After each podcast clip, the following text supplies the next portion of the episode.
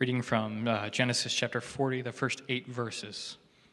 Sometime after this, the cupbearer of the king of Egypt and his baker committed an offense against their lord, the king of Egypt. And Pharaoh was angry with his two officers, the chief cupbearer and the chief baker. And he put them in custody in the house of the captain of the guard, in the prison where Joseph was confined. The captain of the guard appointed Joseph to be with them, and he attended them. They continued for some time in custody. And one night they both dreamed, the cupbearer and the baker of the king of Egypt, who were confined in the prison, each his own dream, and each dream with its own interpretation. When Joseph came to them in the morning, he saw that they were troubled. So he asked Pharaoh's officers who were with him in custody in his master's house, Why are your faces downcast today? They said to him, We have had dreams, and there is no one to interpret them. And Joseph said to them, Do not interpretations belong to God? Please tell them to me.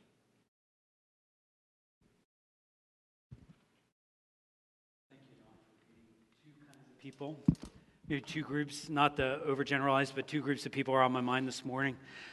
One of those groups would be those that are having a hard time getting over something. Those that maybe because a, a circumstance, something was done to you, you felt used, you felt hurt. Doesn't seem like it's been made right, and you're not sure exactly what you ought to do with it. Is there a way to move on? Is there a way to even move forward, even if you, you know, I'm probably not going to get over this, but is there a way to move past that? Or will I always remember this. Is this going to even be possible for me to let something go? So that group is on my mind. And then there's another group that maybe, as I've read this this week, another group came to my mind, and that's the group that maybe is dealing with something and has been dealing with it for a long, long time. And something needs to change, but it hasn't.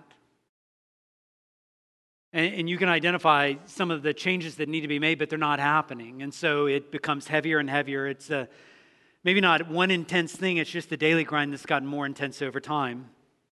Something's wearing you out. And, and I wonder where those things have taken you in your relationship with God. Is there doubt? Is there, is there concern? Is, well, I mean, how are you processing those things with Him?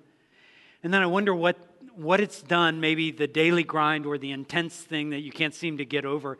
I wonder what that's done with your relationship with others. Has bitterness set in? Has you find yourself more cynical, more angry, less trusting, closing yourself off, kind of narrowing yourself. So, certainly, those groups of people are on my mind. And not trying to blow anything out of proportion today, but I do believe, I do believe you're here for a reason. I believe all of us are.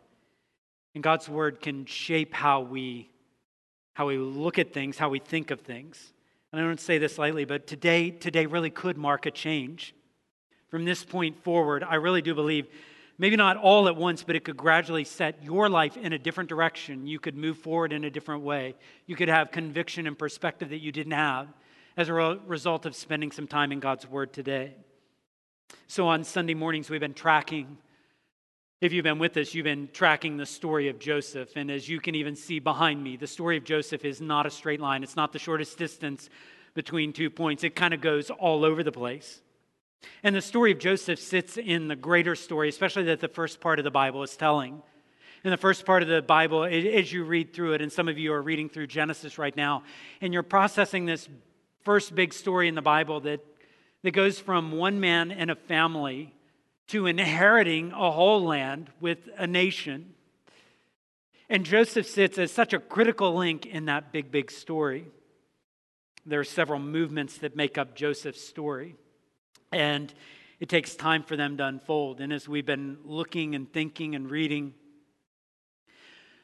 I find this story so relatable because the events in Joseph's life are so tough. Just like it's, it's hard to imagine some worse circumstances than Joseph had, had to endure. This story involves people doing right, but it involves a lot of times people having to living have to live in light of someone else doing wrong. So Joseph is sold into slavery by his brothers, and he has to deal with that. When Joseph is lied about and accused falsely and goes to prison for something he didn't do, and he has to deal with that. And I want you to remember that these stories, and I think Scripture is written the way it's written for a reason. It's not meant to be kind of a 140 character principle that we just kind of take away. But the stories in Scripture are meant for us to take these characters and live in them and think through what they're saying and live in the details and process them and kind of find ourselves in them and hear what God is saying to us through the story, through the characters. So the details matter. What they say matters. And so we're paying attention to this. Pay attention closely. And I know there are things that we pick up on. Open your heart and listen to what the Lord is saying. I say this like pleading for you, and, and I'm grateful for Champ's like encouragement toward that end. Like God might have something for you today, not because of my words, but because He is powerful and He can speak. He can speak through His word today. Where we left, Joseph had been put in prison, and as you resume Genesis 40, what Don read a moment ago, he still is in prison. But let's look at it again. All right, the verses that Don read just a moment ago. Let's like begin to dig in those. So, verse 1 says this sometime after this, after what? After Joseph being put in prison. And just notice those first two words there in verse 1, all right? This actually comes up a couple times. Sometime. Not exactly a, a number there, quantifiable, but sometime after this, the cupbearer of the king, uh, or other translations say the butler of the king of Egypt and his baker, committed an offense against their lord the king, the, the Pharaoh. And Pharaoh was angry with his two officers the cupbearer and the chief baker, and he put them in custody in the house of the captain of the guard in the prison where the character we've been looking at for a while, Joseph was confined. The captain of the guard appointed Joseph to be with them, and Joseph attended them. They continued. There's the word again. Two words again. They continued there for some time in custody. So we have new circumstances, new scene, new people here the king of Egypt, the baker, the butler, but Time just goes on, some time goes on. So, what we're told, if you take some markers, we're told when Joseph was sold into slavery, he was 17 years old. And little spoiler alert, he does get out of prison, not in this chapter, but later. He's 30 when he gets out of prison. 17 to 30, 13 years. So you read these things like some time, some time elapses. I just want us to know there's a significant amount of time involved because you can read the chapters and think like, well, then this happened, then this happened, then this happened. And I know I'm talking to people who are waiting for some things in their life to change, maybe change dramatically. And you've been waiting for some time. And maybe more of some time has gone by. Let's keep reading verse 5. Like while all that sometime is going on, it says, And one night they both dreamed, the cupbearer and the baker of the king of Egypt, who were confined in the prison. Each had his own dream, and each dream with its own interpretation. And when Joseph, let, us listen to these words in verse 6. When Joseph came to them in the morning, he saw that they were troubled. So he asked Pharaoh's officers who were with him in custody in his master's house, Why are your faces downcast today? And then they had their response. But I want you to notice the progression in verses 6 and 7. He saw that they were troubled, and he asked why they were so downcast. So stop and hear and learn something. Joseph hasn't lost sight of others, regardless of what Joseph is going through. Joseph doesn't lose sight of others. The people around him are seen despite his circumstances. One random day, Joseph wakes up. I mean, this is what the story says, right? He wakes up and he notices something about them is different. He sees them, he pays attention to what's going on. It's so much like the words of Paul in Philippians 2, which tells us everyone should look not just to his own interests, but rather to the interest of others. It's so in line. What Joseph did here and seeing what was going on with the, the cupbearer and the baker, it's so in line with Jesus telling us to love our neighbor, telling stories like the great or the Good Samaritan where passed by, passed by, but there was one who looked and noticed and did something. Like that's the essence of Jesus' ministry. It's the essence of Jesus' ministry when he he sees others. You just notice Joseph hasn't lost sight of others. You think of Jesus in Matthew 9. Just looking at the chapter again this morning, It's like this person, another person, another person, another person, and they have this common denominator. Jesus saw them. And then it kind of concludes that with, with these words in Matthew 9 and verse 36. When Jesus saw the crowds, he was moved with compassion for them because they were distressed and rejected and dejected like sheep without a shepherd. He saw them and he was moved by that. Just like Acts chapter 3, when Peter and John go up to the temple, it's time for prayer, but they see a man who's lame from birth. They see him. I just see in Joseph's life here that core marker of Jesus and that core marker of his disciples. We don't lose sight of others. We don't lose sight of others. Do you see others in that way? Confession time. Confession time for me is that when I'm going through a particularly hard time, it feels very difficult to me to notice others. What I kind of want to think is they should be noticing me. Like I'm the one going through the hard time here. Like Vinny, sympathy's extended. Like, my goodness, doesn't everybody know? Well, if they don't know, they should ask. And if they've asked once, they should ask again. They should know about what I'm going through. And I don't really have time to bear anybody else's burdens because I got my own. I don't have any time to worry about anybody else because I'm worried about myself. And I got a lot of things to worry about. That's, that's kind of, I feel like, the default setting. God has to do something in my heart to change. And obviously, God had been working in Joseph's heart. When I endure suffering for too long, it's so easy. And I think this is all of us. I, I, I think that. We turn inward. And yet, something powerful is going on here. Could it be? I mean, what's going to happen tomorrow? We don't know. But could it be that God just drops a person, drops two people right, right in your path? There they are. And the real question is going to be despite everything that you're bearing, despite everything that Joseph was bearing, do you see him? He doesn't lose sight of others. But I, I do want to go back to verse 8 there again. Because he asks them a question, pursues them, like, why are your faces downcast to them? Downcast today. But verse 8, it says, They said to him, We've had dreams, and there's no one to interpret them. But notice verse 8, and Joseph said to them, Do not interpretations belong to God? So he's bringing God into this equation, this question of their dreams and so not only has he not lost sight of others, but he also has not lost sight of God and God working. We don't have a lot to understand what's going on in Joseph's mind, but we do have his words. And his words are going to direct us that he is going to bring God into the equation. He's going to mention God's name. Dreams come up, he's mentioning God's name. And he says, This is how it relates God is the one who gives interpretations of dreams. This is, this is very much like what Joseph did in Genesis 39. We talked about it last week. So he's tempted to sin. He's propositioned by someone who actually has a lot more power to hurt his life. And Potiphar's wife solicits Joseph, and he says, I can't do this great wickedness against God. He brings God into that situation. He brings God into this situation. And it tells us he's like, he's looking, thing, looking at things through the lens.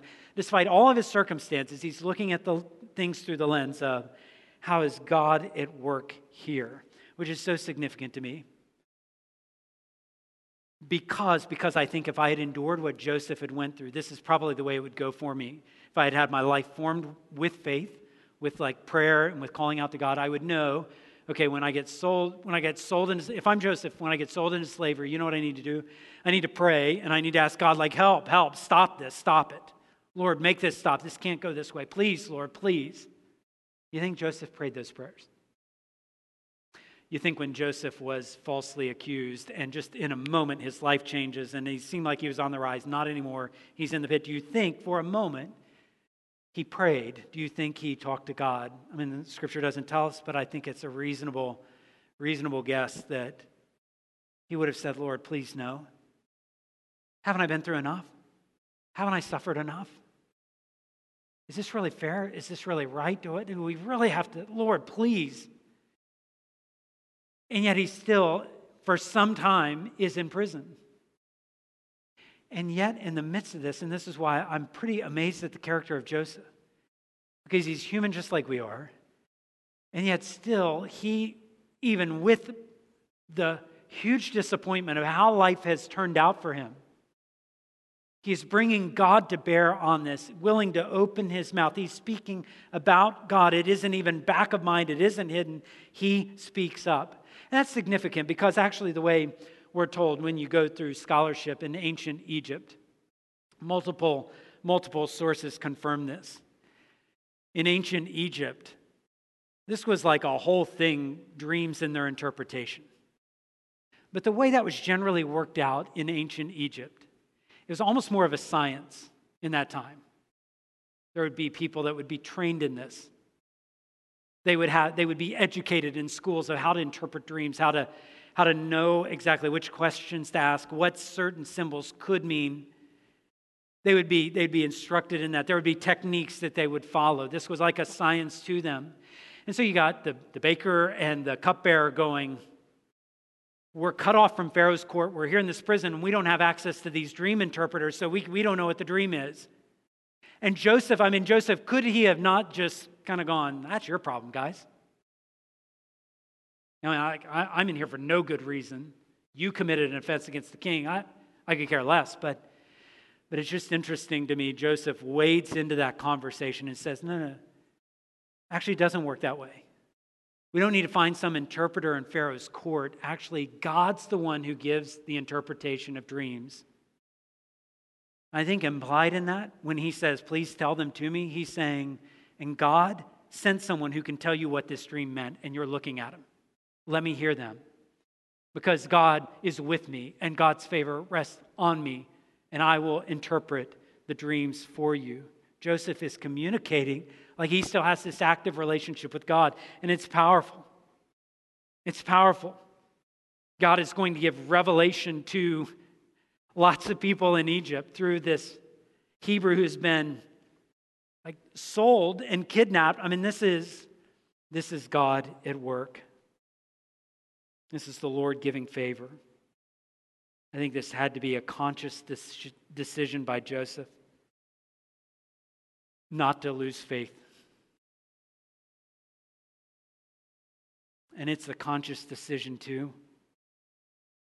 When we walk in these doors and we have things that have broken our heart and wrecked our world, to sing something like, Oh, praise the name of the Lord our God, oh, praise his name forevermore.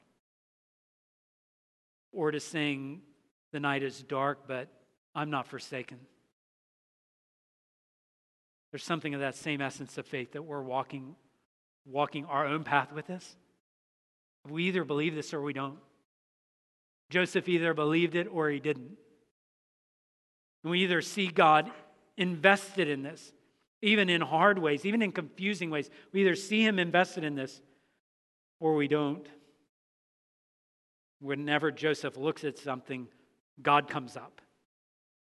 May it be that way in my life. The story does go on, and one feature of these dreams that uh, look at verse 9 just interesting here. Let's hear the dreams. They're different, they're strange. The chief bearer told his dream to Joseph and said to him, In my dream, there was a vine before me, and on the vine there were three branches. There's lots of symbolism with the threes going on, even. As soon as it budded, its blossoms shot forth, the clusters ripened into grapes. Verse 11 Pharaoh's cup was in my hand, and I took the grapes and I pressed them into the Pharaoh's cup and placed the cup I, I had in Pharaoh's hand. And Joseph said to him, This is its interpretation. And I love this because this is like razor sharp clarity. This is either going to happen in three days or it's not. Like what Joseph is about to say isn't some fortune cookie nonsense. Like, you may have something happen today. You know, it's like, well, of course, yeah, that's probably going to happen.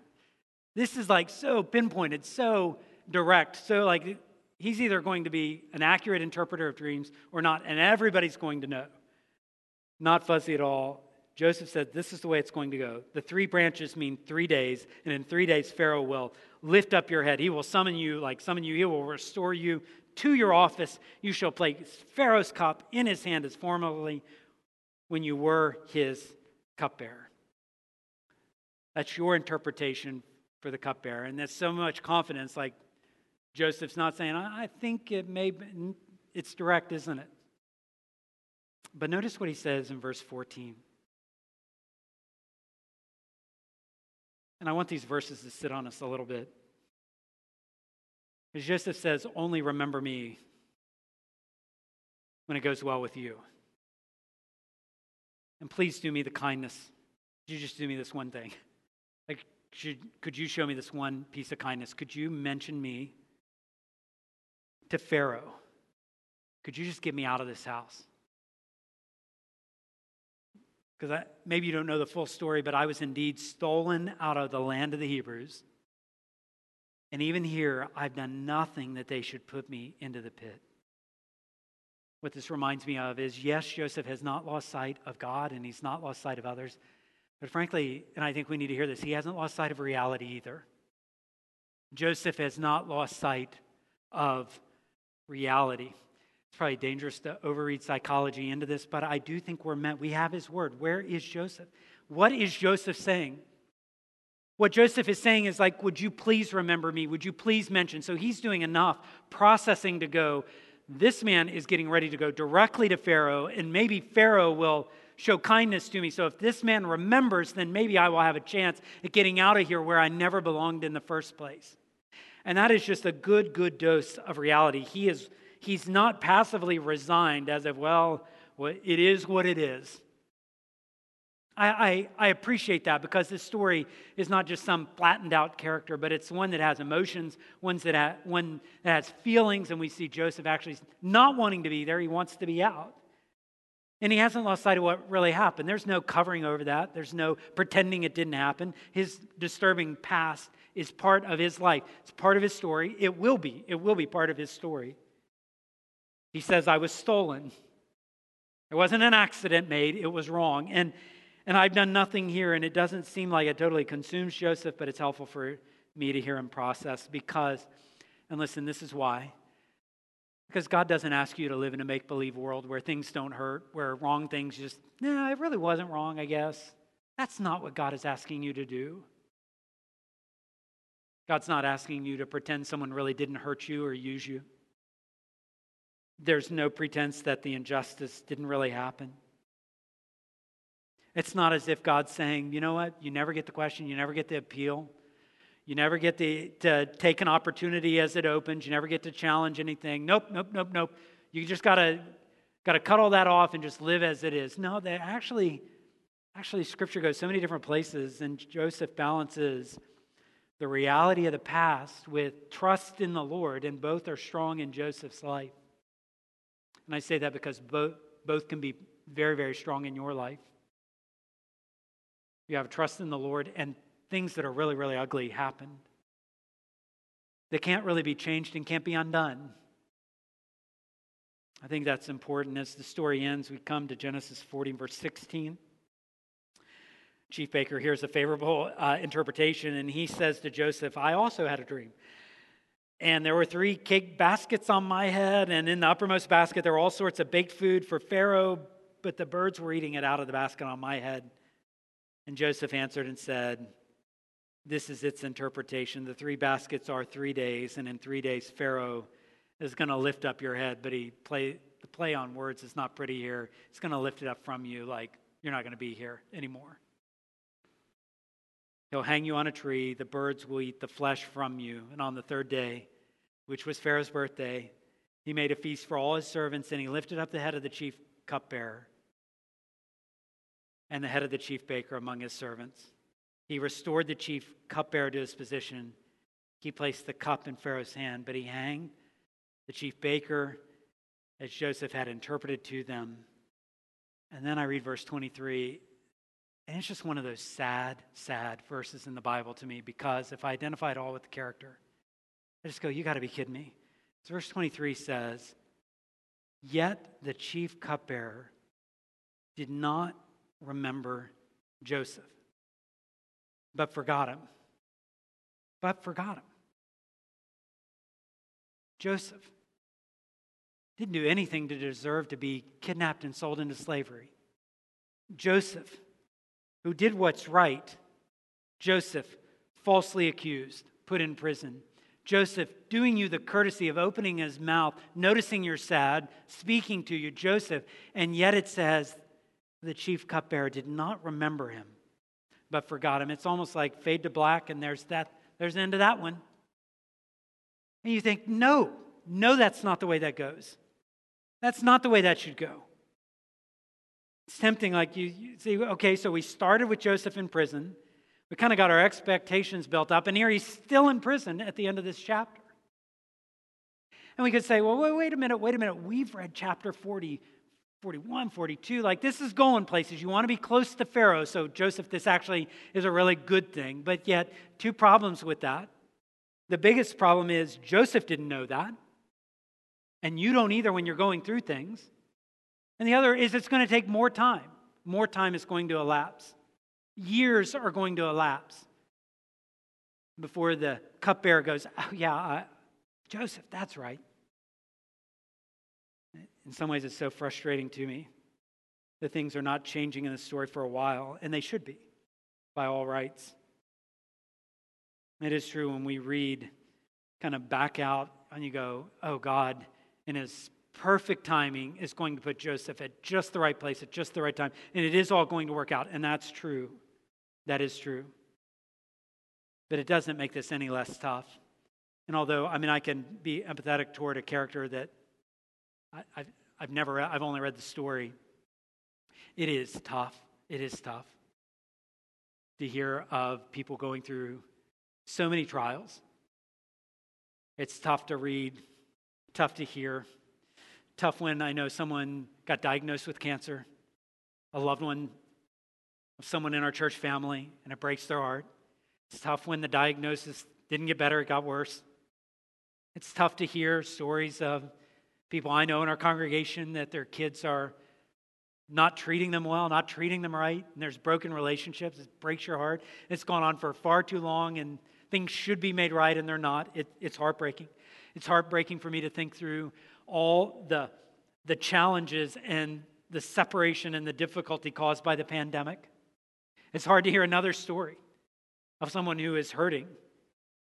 It's hard for me to, to know that there is, like, this person's dealing with this, and then you hear, and they're dealing with this, and then you got to be kidding, and they got this news, and really they've got that, and you go, this is just way too much. And that's what I feel when I read 23, uh, verse 23, that he forgot Joseph. It just, it does become heavy. But I just want you to be clear, clear what this church has always taught because it's what the Bible teaches, is I just want to be very, very honest. We do not have a genie God who we just kind of say the right thing and gets us out of jams tomorrow. I wish I could just pray this prayer and everybody I know that's in a very tough spot would just be out of it by this afternoon, much less tomorrow morning. I wish, I wish. But that's not the God we have. And yet we also don't have a distant God who really means well, but he's so far away and he's so distant that he actually just can't really help us. He's, he's just too far away. He can't really help us where we are. We don't have that kind of God either. We don't have the genie God, but we also don't have a distant God. We have we do have a God who is very, very active and present, who hears. I love what Exodus 2 says. The people of Israel says they groaned because of their slavery. They cried out for help, and their cry for rescue from slavery came up to God. And then I just love the, the short like subject and verb. It says, God heard their groaning, and God remembered his covenant, and God saw the people of Israel. And then it ends this way, and God knew. You're, you're, you're tempted to ask, like, God knew what? And then you say, yeah, he knew everything. He knew it all. He knew what it was like for that one mom at that one place. He knew what it was like for that one man, that one father, that one mother, that one that one grandparent, that one, he knew, he knew. God saw, he heard, he knew, he remembered. This is the character of God, this is who he is. This is how he moves toward his people. He doesn't take a step back, and there are no magic wands that we're going to distribute today. There's an encounter with a God who knows and hears. I mentioned at the beginning that we have like I love Genesis because we have these stories But what I find also really helpful, especially with the story of Joseph, is to take like these chapters in Genesis and then bring, bring Romans 8, because that happened after the cross. That was written after the cross to bring Romans 8 to bear with some of what we read in Genesis, because you get truth and you get principles and you get foundational things you can live your life and you get interpretation of what God is doing and you bring that to bear on stories like Joseph's and stories like ours. And so when I, when I think of Romans 8, I think, well, the story of Joseph reminds us this world's a messed up place. And yet, yeah, here Romans 8 comes and says, yes, we do live in a broken world. And actually, all creation is groaning because this world is such a broken place.